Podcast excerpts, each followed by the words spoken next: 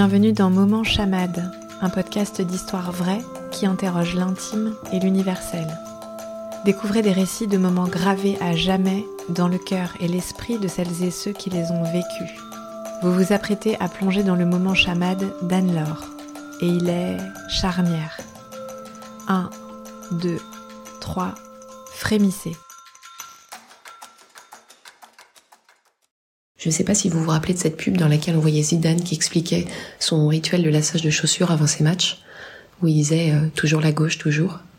Mais là, on est le 11 juin 2015, et comme un grand sportif, euh, j'ai accompli consciencieusement mon rituel porte-bonheur ce matin. J'ai enfilé mon t-shirt euh, jaune soleil, celui que je porte toujours pour les grandes étapes liées à ma PMA. J'ai mis mes boucles d'oreilles trèfle à quatre feuilles, qui m'ont été offertes par une PMette pour me porter chance. Et j'ai mis mes fameuses chaussettes girafes, donc celle avec une demi-tête de girafe sur le pied gauche et l'autre demi-tête sur le pied droit. Et hum, c'est pour conjurer le sort. Et puis cette histoire de chaussettes, c'est euh, un clin d'œil, c'est comme un acte de rébellion. Parce que euh, bah, quand on est en PMA, on se déshabille et on garde les chaussettes. Voilà. Euh, on enlève la culotte, mais on garde les chaussettes. Donc là, je suis prête. j'ai fait tout ce que tout ce qui était de mon ressort et, j'attends. Et c'est hyper difficile à ce moment-là de devoir euh, totalement lâcher prise. Après euh, tout le, côté euh, très contrôlant du protocole, donc les, dosages, les rendez-vous, les examens, et bien là tout le reste ne dépend plus de moi. En avril 2015, on avait réalisé notre troisième FIV et elle avait donné six embryons mais j'avais une complication qui nous avait empêché de réaliser un transfert d'embryons frais. Et du coup, le labo de PMA euh, avait congelé les embryons par euh, paillettes de, de deux, donc euh, trois paillettes de deux embryons qu'il avait congelés à, à moins 180 degrés. Donc du coup, affectueusement, on les appelle nos petits pingouins sur la banquise.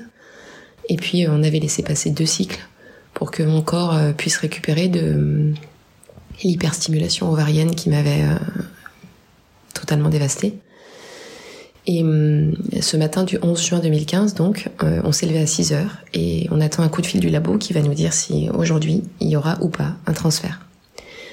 Donc on a les doigts croisés, euh, on a le cœur qui bat très fort et euh, j'ai les jambes au coton. Et puis il passe les minutes, il passe les heures et mon mari, lui, comme toujours, il est très, il est très en confiance, mais moi beaucoup moins. En fait, euh, mon espoir à moi s'étiole euh, au fur et à mesure que je vois les secondes passer sur l'horloge. Euh, J'en suis là, hein, à regarder l'horloge. Il est 8 heures, toujours rien. Il est 9 heures et toujours rien. Il est 10 heures et toujours rien. Et dans ma tête, c'est hyper dur parce que je m'imagine que au labo, ils sont en train de décongeler toutes les paillettes les unes après les autres et que aucun embryon ne survit. Et puis à 10h30, le téléphone finit par sonner. Donc on apprend qu'on a un rendez-vous, mais on ne sait pas encore avec qui. Et puis je suis dans, dans la salle euh, avec la secrétaire en train de finaliser toute la paperasse euh, administrative.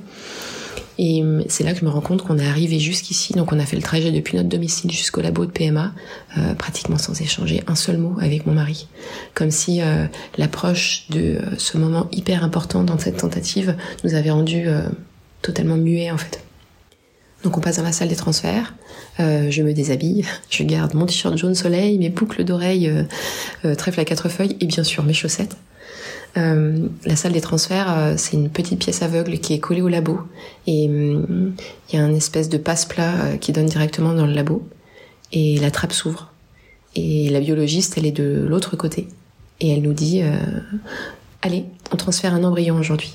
Et du coup, quand elle dit ça, je comprends que de la paillette de deux embryons, bah, l'autre embryon n'a pas survécu à la décongélation. Je marque un petit temps d'arrêt et puis je me dis que un espoir, bah, c'est mieux que zéro et qu'il faut continuer d'y croire pour cet embryon-là. Euh, donc voilà, je suis sur la table d'examen, euh, j'ai les pieds euh, avec mes chaussettes girafe euh, dans les étriers. J'inspire, j'expire beaucoup et malgré le fait que j'ai un utérus rétroversé, euh, la sonde échographique et le cathéter sont mis en place très facilement, euh, avec beaucoup moins de difficultés que, que la fois d'avant. Du coup, j'ai envie d'y voir euh, une forme d'encouragement, un signe. Donc voilà, on y est. je me dis qu'il en a fallu des, des, coïncidences, des hasards et des rencontres pour qu'on en arrive à cet instant précis. Il y a trois paires d'yeux rivés sur l'écran. Il y a trois personnes qui retiennent leur souffle dans cette toute petite salle. Donc euh, mon mari, mon gynécologue et moi. Et euh, ce qui me frappe, c'est euh, tout à coup le silence, la douceur, la précaution de l'acte du transfert. Après tout le bruit et le tumulte qu'il y a eu dans les étapes de ce parcours, tout à coup, voilà, c'est un instant suspendu.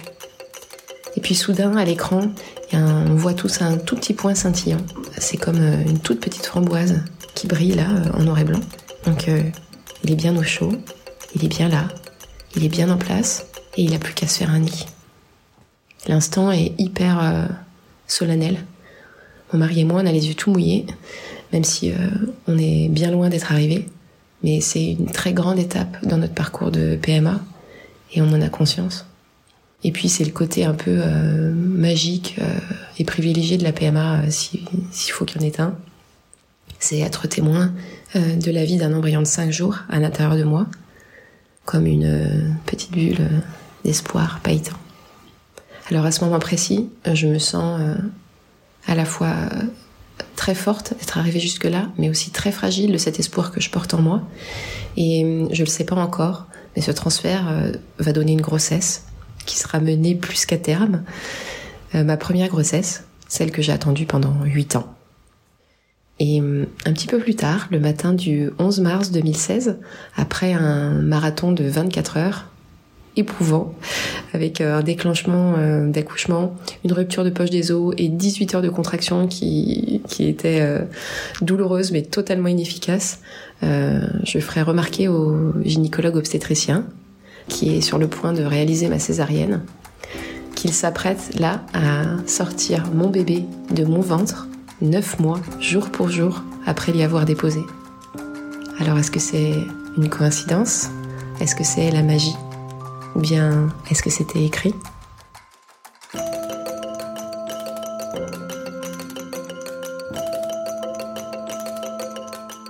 Vous venez d'écouter le septième Moment Chamade, Comment vous sentez-vous Pour poursuivre l'expérience et découvrir comme la voix et les mots sont de merveilleux outils de mise en valeur, abonnez-vous à la Gazette à paillettes.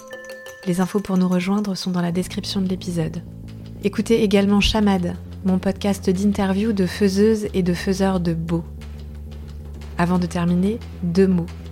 Et si vous participiez vous aussi à Moment Chamade Pour raconter votre moment inoubliable, contactez-moi je suis Marie Girardin-Lépine, faiseuse de beaux objets podcast pour des entreprises et des marques qui font du beau, du bon, du bien. Si vous avez un projet, contactez-moi à l'adresse podcast@lafantaisievagabonde.com. À bientôt.